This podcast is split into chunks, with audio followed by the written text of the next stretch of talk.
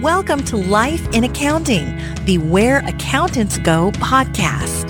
Life in Accounting is the podcast for everyday heroes like you working in the accounting profession. Are you ready to hear from accounting influencers, thought leaders, visionaries, and other professionals leading change in the accounting world?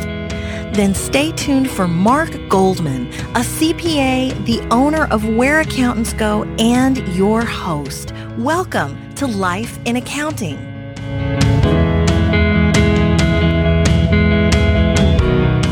So there's going to be sort of a brain drain is the one phrase that's used across all institutions in America, including CPA firms. So how are they going to deal with that? And I think the successful firms have realized that for a while and are trying to take steps to deal with it.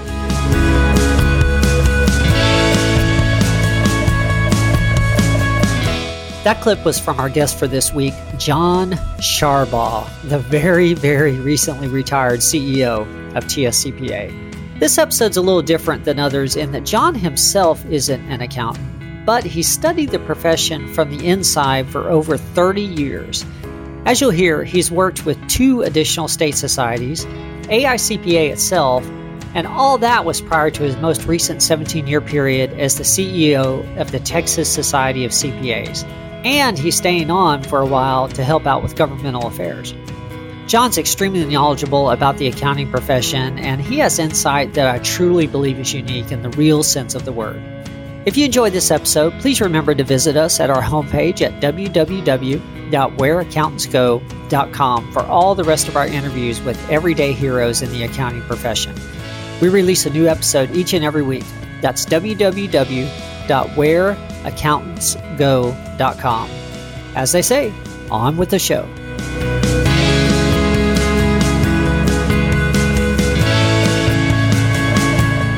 Well, hello, John. Thank you for making the time to come on the show today. I, I know you've been very busy recently. Thank you so much. Uh, my pleasure, Mark. Well, I wanted to have you on the show for several reasons, but I guess the idea originally came to me when you were giving the presentation you gave in El Paso to the TSCPA board on sort of the future of the profession, the pipeline, challenges, opportunities, you know, items of that sort. I think you're actually the first guest I've had on the show that didn't at least start their career as an accountant. But you're also very unique in that you really are the only person we've had on the show that's had the opportunity to really study the profession if we could, though, why don't we start with your own career and, and how you got started working with the state societies before we get on to the other topics? How did you start working with the accounting profession in the first place? Well, it was totally by chance, which is the way a lot of things work in life. I was working on getting a MBA at the University of Florida and was in my final semester and was interviewing with some companies coming on campus. And one day I got a call from the director of the MBA program asking me if I was interested in a possible job opportunity in Gainesville, Florida, which is where the university was located. And the employer was the Florida Institute of CPAs. Hmm. And I asked the director, well, what is that? and he said, well, why don't you go talk to them and find out? And so I walked across campus a couple days later for an interview and met with the CEO of the Florida Institute of CPAs and subsequently was offered a job with them to be their director of continuing education and the rest is history that was my entree not only into working with the CPA profession but working in the world of associations and worked with them for several years and then subsequently was hired on as the CEO of the North Carolina Association of CPAs, which is the state CPA society in North Carolina. Did that for a while and then moved to the Washington, D.C. area to go to work for AICPA in their Washington office and mm. did that for about a dozen years uh, before coming down here to Texas. So 41 years later, all I've ever done is work with CPA groups, either at the state or national level. And it's been a terrific career for me that's now beginning to wind down. Hmm. I'm curious, how did the state of Texas or TSCPA lure you away from AICPA? Well, again, it was sort of a timing kind of thing. I, I had been working at AICPA for a dozen years. My family, we have two children. They were now grown up and out of the house. And the Texas Society folks started talking to me about coming down here. And I said, Well, I'm not really looking to make a move or I'm not really looking for a new job, but I felt like it was probably in my interest to at least explore that opportunity. And I not only talked with the folks in Texas, I talked with with the society in California because they were also looking for a CEO at the same time. So I explored those opportunities and just decided that it, at that time I was about 50 years of age that it might be interesting to go back to work at the state level uh, running a larger society like Texas is, that that would be a challenge and maintain my interest. I, I was not unhappy at AICPA, but I had been doing what I'd been doing there for about a dozen years. And it was sort of like looking, or at least considering a new challenge. And I also, having worked at the state level before, it's a little bit different atmosphere. You get closer to the members working at the state level than you do at the national level. Not that there's not any connection at all, but it's more hands on and more relationship kind of building and getting to know people at the state level versus the national level. So, anyway, okay. I definitely took a chance. And like every other move I made, the chance ended up working out for me. And we have been here 17 years now and, and still love it and have become Texans. well, welcome.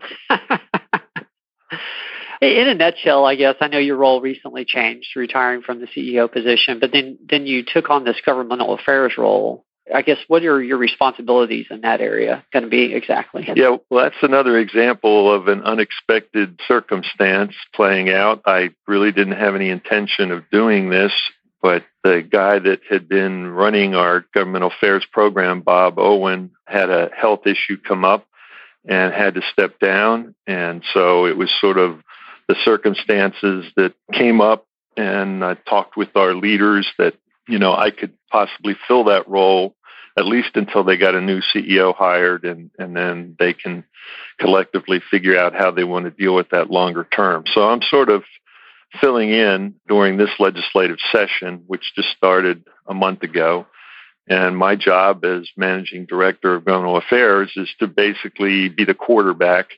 Uh, there's a lot of other people on the team, but to manage our program, the biggest focus right now is what's going on in the legislature. We have a couple issues that we're working on proactively that we would like to accomplish on behalf of the profession. But then a lot of what goes on while the legislature's in town is just monitoring what they might introduce that could have a, a negative effect generally and play defense against legislation that might be harmful to our members in some way. So a big part of it is monitoring those kinds of things and then working proactively on the issues that we're trying to pursue. And we have a couple of those.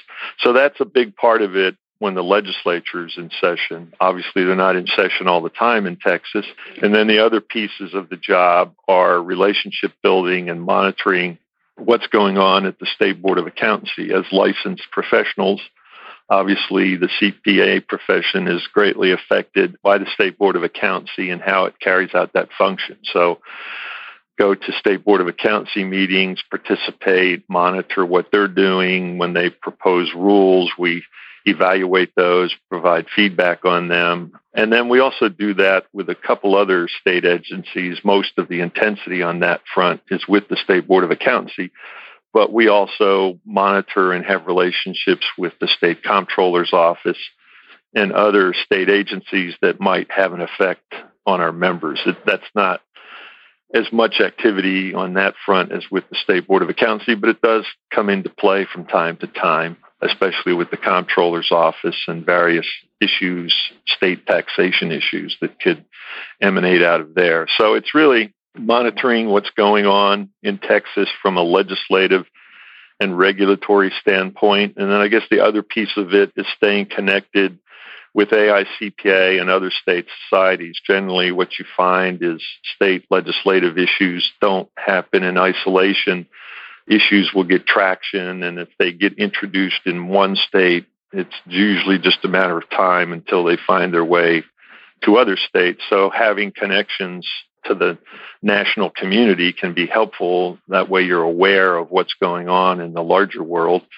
And then AICPA and NASBA also for years have been promoting greater uniformity in how CPAs are licensed and regulated since the profession tends to be one that practices across state lines, trying to make that as easy as possible while at the same time making sure the public is protected. So a lot of attention to what's going on nationally across the country from a legislative and regulatory standpoint. And like I said, I'm just one of a number of people. We have other people on our staff that help in that effort.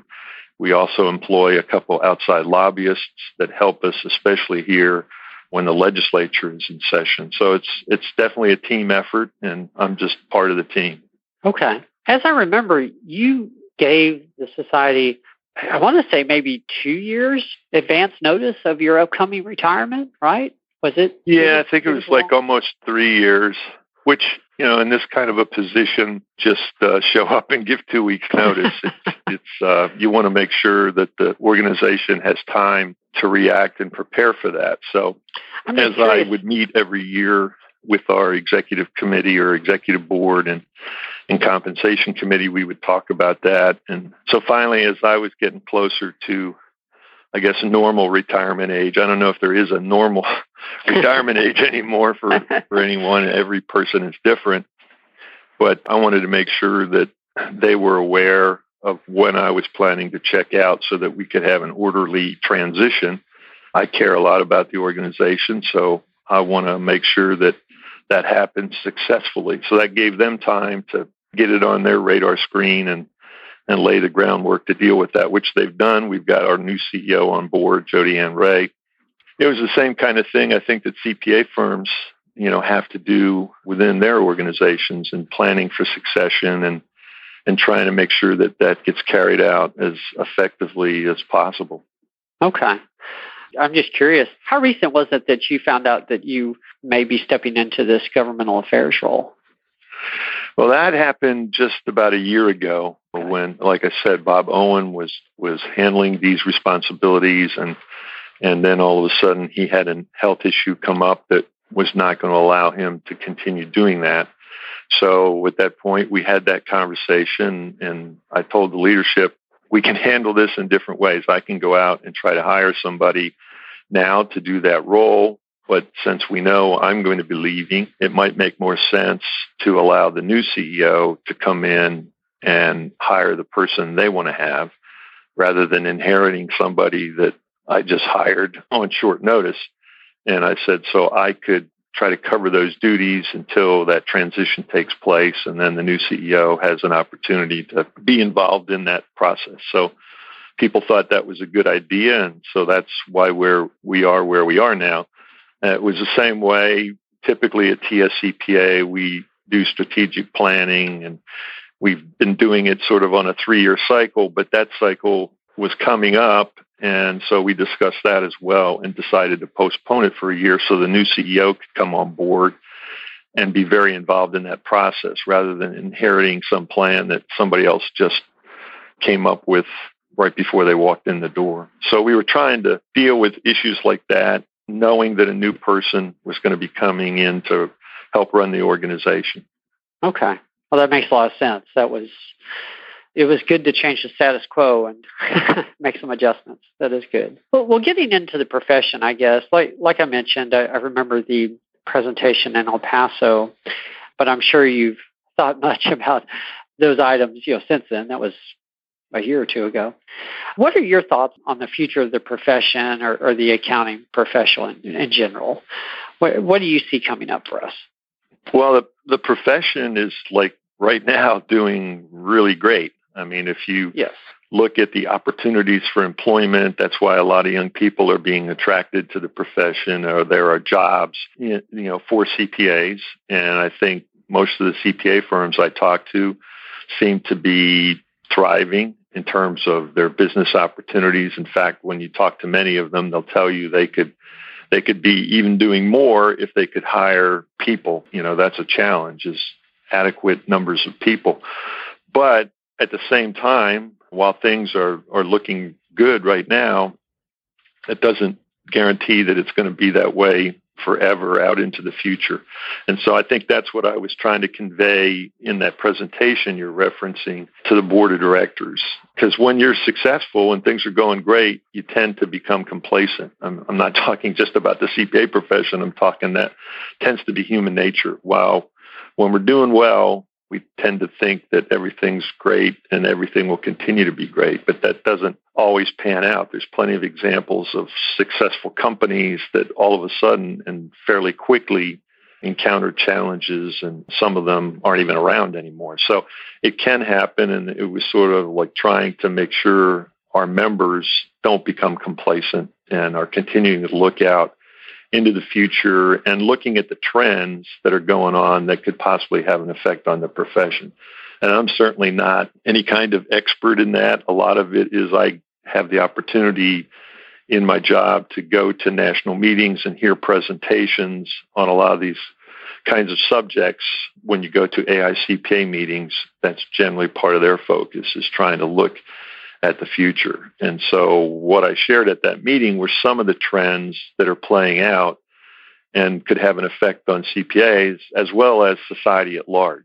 And I think I focused in that presentation. I mean, there's a lot of them, but I was focusing on three particular ones technology, globalization, and demographics. And with respect to that last one, demographics, that's playing out across our society. I'm like a living example of that. I'm part of the baby boom generation. So my career is coming to an end and I'm stepping down, and there are a lot of other baby boomers that are stepping down.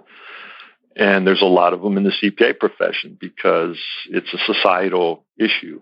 And so, how will the CPA profession deal with that as the experienced members of the profession are starting to age out and so that's just a problem that firms and companies that employ CPAs are going to have to deal with. There's not adequate numbers in the generation right behind the baby boomers to replace all those people. The next generation back, the millennials, is another huge generation from a population standpoint. But it will take time for them to catch up and get the experience they need to have. So there's going to be sort of a brain drain is the one phrase that's used across all institutions in America, including CPA firms. So, how are they going to deal with that? And I think the successful firms have realized that for a while and are trying to take steps to deal with it. And there's various ways you can do that. And you're seeing that play out. So, like I said earlier, you know, normal retirement. Everybody always viewed normal retirement as 65 because that was the Social Security retirement age, although now it's being bumped up. But a lot of our members don't want to retire. That you know they're interested in continuing to work. They're healthy. What they do is not physical, but more mental. And as long as they can, they want to continue to work. And so firms are trying to find ways to accommodate that. In the past, a lot of firms had mandatory retirement ages. So I think some of them are beginning to rethink that. Or they're retiring as partners, but they're finding other roles that they might play. So you have that issue as well as recruiting new people in, as well as trying to accelerate the development of the younger people that you do have on your staff. So I think demographics and the aging of the profession is going to be an issue that is going to be a challenge for the next five to 10 years as all of that plays out. Another issue I mentioned was technology. And Mm-hmm. You don't have to be Albert Einstein to to see how much technology has affected our society at large, as well as the CPA profession. I see that dramatically over the course of my career. When I started working, there were we didn't even have a computer, let alone a desktop computer, and then all of those things came into play and obviously have allowed all organizations, including CPAs, to be more productive and to do things easier and faster. And that's all good, but the technology will continue to evolve and has the potential to displace people. We see that going on now. So part of what I talked about at that meeting was that CPAs needed to think about the fact that things could be dramatically different because of technology. And I think I had a slide that showed the billions and billions of dollars being invested in places like Silicon Valley to develop financial software packages that could have an effect on the kinds of services that CPAs provide. And one example was the possibility that the audit would be displaced because some technology people will develop some way to provide real time information that investors could rely on about companies that they might want to invest in that would be more meaningful to them than the traditional audit looking back. So I'm not smart enough to figure out like what that could all translate to, but the point is if it's possible, then someone's going to develop it, especially if they can make a dollar off of it. And you've seen that in the advancement of tax preparation software and all that kind of stuff. That hasn't affected a lot of CPAs as much as more routine tax preparers. I mean, people can now go online and do their own taxes rather than going to H&R Block if they want to. Our members generally have more sophisticated kinds of clients, so I don't think you know you're ever going to have tax services completely displaced by technology, but it's going to have an effect. And so that was the intent was to get members thinking about all of that and how they're doing things. The other piece is if they're not really focusing on and learning about technology so that they can assist their clients, that's a mistake because their clients are going to need to have that kind of assistance. And if they can't get it from their CPA firm, then they're going to turn to somebody else that can provide it. So I think it's critical that CPAs at least have on their plate as a service they provide technology. And it may not mean that every person in the firm is a technology expert, but they got to have people who can provide those kind of services to clients. So I think technology has the potential to be a major game changer for society and for CPAs. And therefore, that's something that firms and others need to be thinking about. And then the last thing I touched on was, was globalization and just the fact that we're operating in a global environment now. There's been a whole lot of conversation on that over the last 12 months in the political arena as the races went on. I don't know that you can stop it. I mean, you could try to do things that would slow it down, but it's a combination of the technology and the fact that you have people around the globe who can also provide services and do things. And you see that within some of the larger firms. They're using people in other countries who have the technical know how and expertise to provide assistance and whatnot. So it's possible through the technology to communicate and do business with anybody on the planet. So you're not going to turn the clock back on that. And you have to figure out how to deal with that and how that might have an effect on the profession and on individual CPAs. So I think those are just three areas. There's there are many others, but those are some of the trends that I think the profession really needs to think about. And professional organizations like TSCPA and AICPA can help their members in understanding that and trying to assist them as they have to deal with it. What are your thoughts on what we should be doing as common CPA members to influence the entry of people into the profession? Well, I I think you know all the larger firms have heavy presence recruiting on campus, and a lot of the young people coming out of college, especially the ones that you know are the the top achievers, tend to get recruited and go to work in those firms, but they don't stay there. I mean, and that's been mm-hmm. historical since I've been involved with the profession. It's like big firms recruit lots and lots of people, but only a percentage of them end up staying there for their entire career. So a lot of those people may start there, but they're going to end up going somewhere else along the line. So I think smaller firms ought to have a presence on campuses where they can do that so that they can explain to students that there are other options, that they have a different kind of environment that they could work in compared to the big firms. So I think they've got to get out there and, and tell their story so that young people understand what the alternatives are, what their opportunities are. And if they don't get them at that entry point level, there's high probability they may be talking to them again somewhere down the line. Because, like I said, a, a large percentage of the people that go to work in those large firms are not going to stay there for their entire career. The other issue is you're seeing more compared to 40 years ago. You didn't have a whole lot of companies come on campus to recruit to hire CPAs. They tended to hire ones that decided to leave firms or whatnot. But now you're seeing some of the bigger companies also recruiting on campus.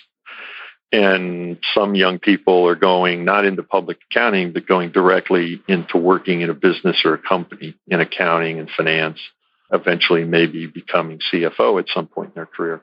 So it's a, a different world. I think young people are a little different today than they were 30 or 40 years ago. They're not worse. That's one of the problems I think older members of the profession tend to be critical and complain about the younger generation.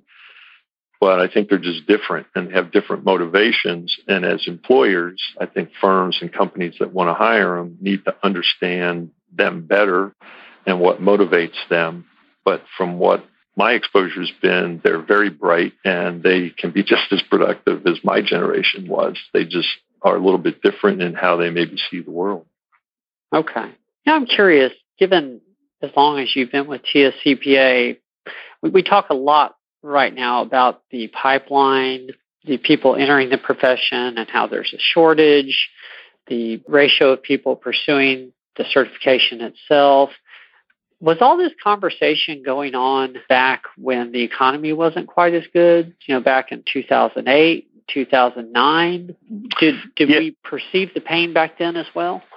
Well, I think we sort of hit a lull, which was to be expected when the economy was affected as greatly as it was. But the profession, when I got into the profession, at least at the state society level and AICPA level, we really didn't have to do much marketing. I mean, most young people coming out of college when they became members of the profession were joining their state societies and the AICPA. So our challenge was processing the paperwork more than trying to spend a lot of time trying to recruit people because it was sort of almost automatic. If you were going to become a CPA, you were going to join your professional organization.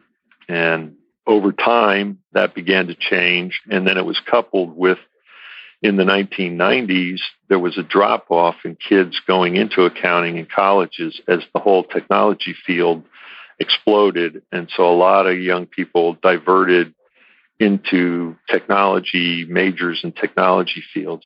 So the period of the 1990s was not a good one in terms of recruiting younger people into the profession and majors in accounting and all that kind of stuff. Well, that sort of crested with the dot com bust and young people figuring out that they were not all going to be the next Bill Gates and and job opportunities began to dry up in that field all of a sudden accounting looked positive again because there were job opportunities there. So since the early 2000s, the numbers started coming back, and that was a combination of what was going on in the employment opportunity situation, as well as a major effort by the professional organizations, AICPA and state societies, trying to do a better job explaining to young people what the opportunities were in accounting and so I think it was a combination of those two factors that helped bring the numbers back. And so the pipeline sort of got filled up again with people majoring in accounting and firms hiring. Now, the hiring piece did slow down when the recession hit, but that only lasted, you know, for a few years. And I think we're now back again where it's a healthy hiring environment and young people have lots of opportunities if they have a degree in accounting they pretty much are guaranteed they're going to be able to get a job somewhere. Okay.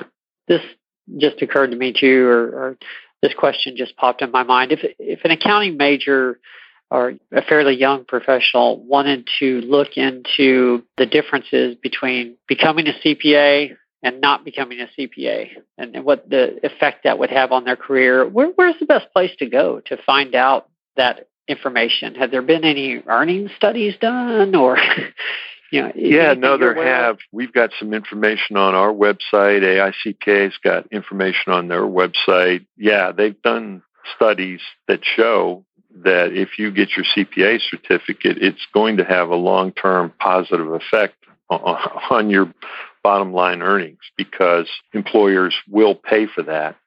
So it may not be readily apparent to young people in their initial job opportunities because there is probably not as much differentiation.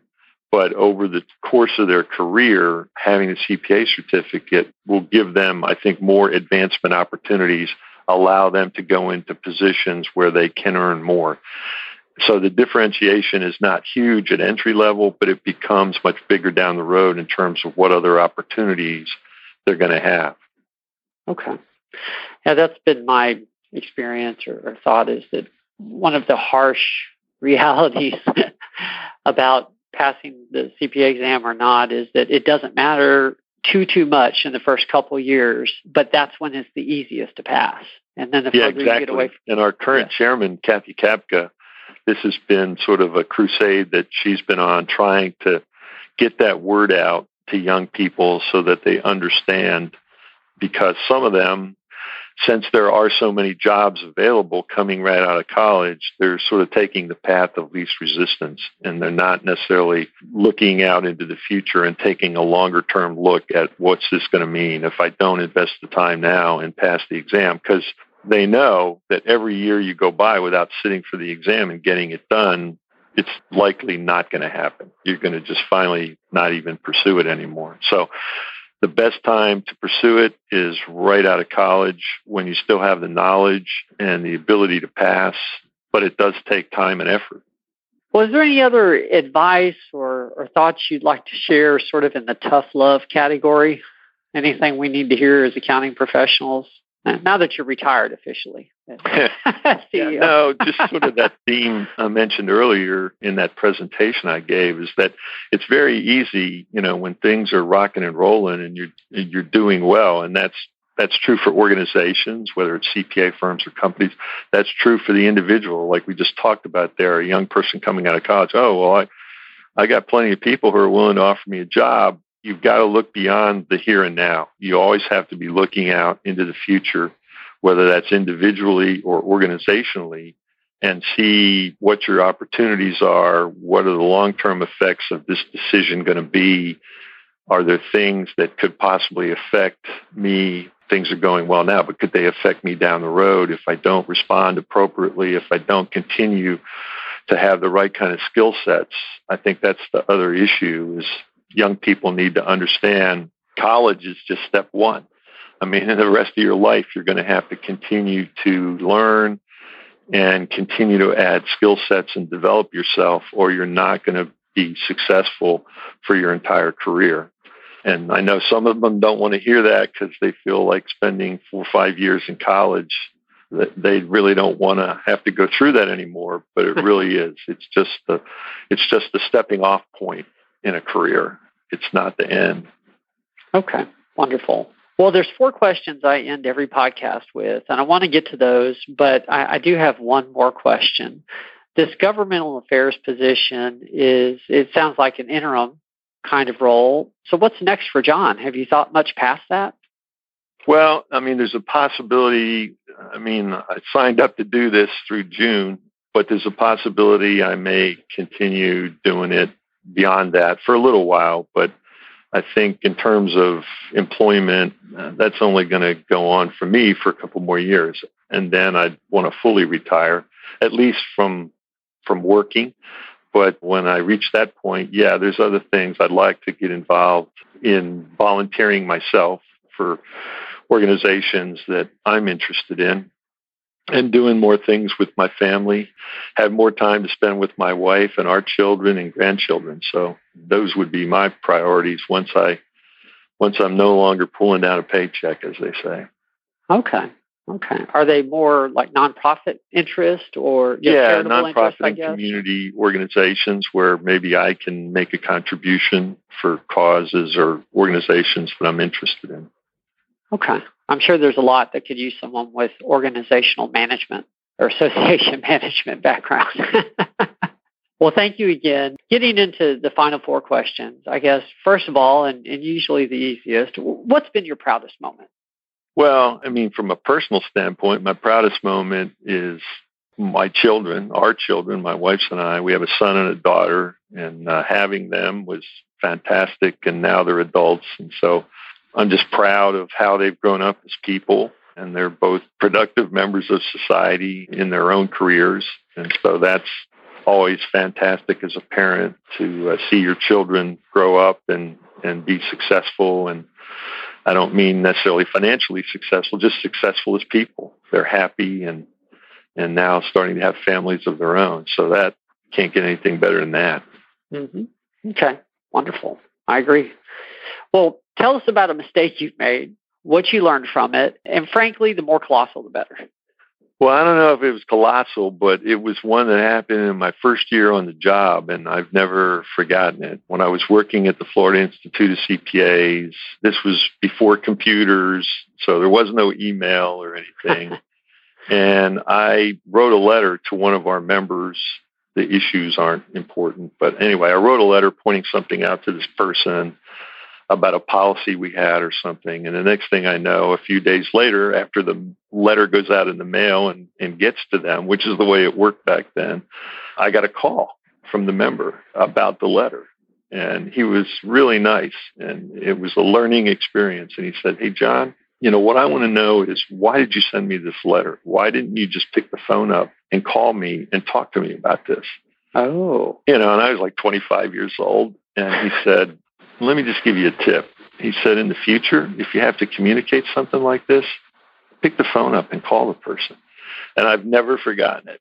And now you have the same situation with email. If you have to communicate with somebody about anything that's serious or controversial or anything like that, it is best to not do it through writing. It is best to do it either face to face or telephone would be the second best option because then you can like actually have a conversation with the person, engage how they're reacting to what it is that you're saying to them.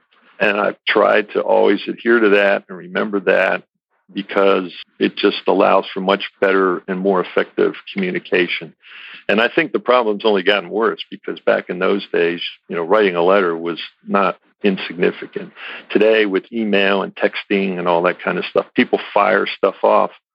They don't really think it through. And if the subject matter involves anything that, that could be you know, sensitive or controversial, it's not a really good way to do it. So that was my lesson, and uh, I've tried to adhere to that to to have a more personal kind of conversation about anything of substance like that that's great advice. I, I think if we're all being honest, all of us have had that moment where we regretted the verbiage we used just right after clicking send, and it's it's too late at that point. Yep. Can't bring it back. at least at least in the the quote old days you had to walk the letter to the mailbox you had a little well time. in the old days you would draft the letter and then, and then, oh. and then you'd go through a few iterations trying to tone it down usually, but you still aren't always successful. if you were lucky, you had a typo and you had to retype the whole page on the typewriter.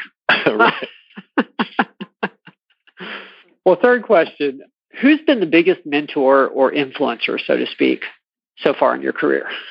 Oh, well, I don't know that I could name one. I mean, there have been several people. I mean, the first boss I ever worked for at the Florida Institute of CPAs had a huge effect on me because I was a young person and just sort of learning the ropes in my career and in life in general. And he was a tough, tough guy to work for. He was a taskmaster, but he helped me understand how hard you had to work and how much it was worth working hard and planning. Uh, he was like the supreme planner. And so that was something I, I learned pretty quickly was that you were going to be more successful if you developed a game plan for whatever it is you were approaching, you know, a specific problem or how you were going to manage your business. You needed to plan that all out. And then you needed to work extremely hard to accomplish it. This guy was a former scholarship football player at the University of Florida. So he was gruff at times, but I learned a lot from him. And then when I was working at AICPA, I worked for a uh, Texan, actually, a guy named BZ Lee, who had been the managing partner of Seidman and came to the AICPA to run their Washington office for a few years to try to get things better organized and in shape. And he was another interesting person that I got to work with and observe how he dealt with people and how he treated people. And then I'll tell you what, every volunteer leader that I've worked with over my career, you spend a year working very closely with whoever the chairman is that year. And everyone was different and every person had different kind of talents. And so I always tried to be an observer of human nature and how these successful people, the kinds of things they did and how they dealt with people and how they dealt with problems. So a whole lot of people. I'm probably a combination of, of all these various people I've had the great opportunity to work with over my career. And you try to focus on the positive strengths that these people have and, and try to emulate them. Okay. Well, that answer doesn't surprise me because I read the article that recently came out about your retirement and and how that's what you've most enjoyed is is the people interaction, the people oh, contact. Oh yeah. So yes, yes. Well, what's the best advice you've ever received? Well, this was one I mentioned. This guy I started working with at the beginning of my career. He was he was really big on sayings or phrases. And okay. One of the ones he constantly used, and I've tried to remember it my whole life, is you never get a second chance to make a first impression. And that means that every time you come in contact with a person and they don't know you, this is it. This is like the opening act. This is this is like you're on stage and whatever happens in that first probably like five to 10 minutes is going to have a tremendous effect on how they view you uh, from that point on. So you ought to be nice to every person you come in contact with and try to be civil with them, especially because they may come back into your life at another point in time. I know some people, you know, think they can treat different people differently, but my philosophy is you ought to treat everybody the same and try to be as nice as you can because you never know when they may be somebody could who could help you down the road somewhere. So, and it's just the right thing to do. So, it's tough some days to do it, but I think it was good advice that I, I tried to adhere to. Well, that's good advice, particularly if you're looking to have a successful career in association management. I would think. yeah, I mean, it is all about people. Yes. That's how we can get anything done at TSCPA. It really requires us being able to recruit and have volunteers who are willing to give their time and effort. But that's one of the energizing things about this kind of work is you get to meet and work with a lot of different people. Yes. Well, I know you're relatively easy to contact through TSCPA and you know the internet, LinkedIn, and that kind of thing. But if someone wanted to get more information on becoming active with TSCPA outside of just the website itself, I mean, is there a, a best department to contact or best individual to contact at TSCPA? Well, I know Jodi Ann Ray, our new CEO, would love to hear from them, but also our membership area, Janet Overton, who's our director of membership and marketing, would also be a good contact point. Wonderful. Okay. And I have her contact information. I'll include that in the show notes. Wonderful. Well, thank you, John. I, I, knew it was going to be a quality interview, but I really got some additional gems I wasn't anticipating. So thank you very much. I appreciate the extent that you went to, to prepare for this, particularly on the technology, demographics, globalization, all, all that conversation. Thank you so much. Uh, it's been my pleasure, and uh, I, I wish you well and all the CPAs. I know you do a lot of work with CPAs and CPA firms, so good luck to you. Thank you. Well, I hope to see you again at the event soon. All right, same here, Mark. Thanks. Bye bye.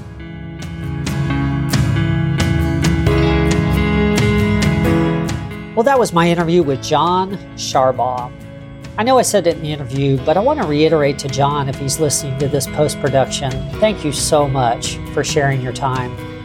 We touched on it a little in the interview, but this was recorded during the week that the CPA Society was visiting Austin during a legislative session, so John's time was very much in demand to say the least. I hope you gained some insight from John's comments on the future of the accounting profession. I think there's also a lesson about commitment in there as well. John got started by working with a different state society of CPAs basically by chance only to find out that it was something that he was really passionate about. And by staying the course, it worked out into a long and fruitful career that continues to be rewarding to him even in this post retirement period. If you haven't yet visited our homepage at www.whereaccountantsgo.com, please visit the site for this and all our other episodes there as well. This has been Life in Accounting, the Where Accountants Go podcast. I'm your host, Mark Goldman, and we'll be back next week. There's more to come.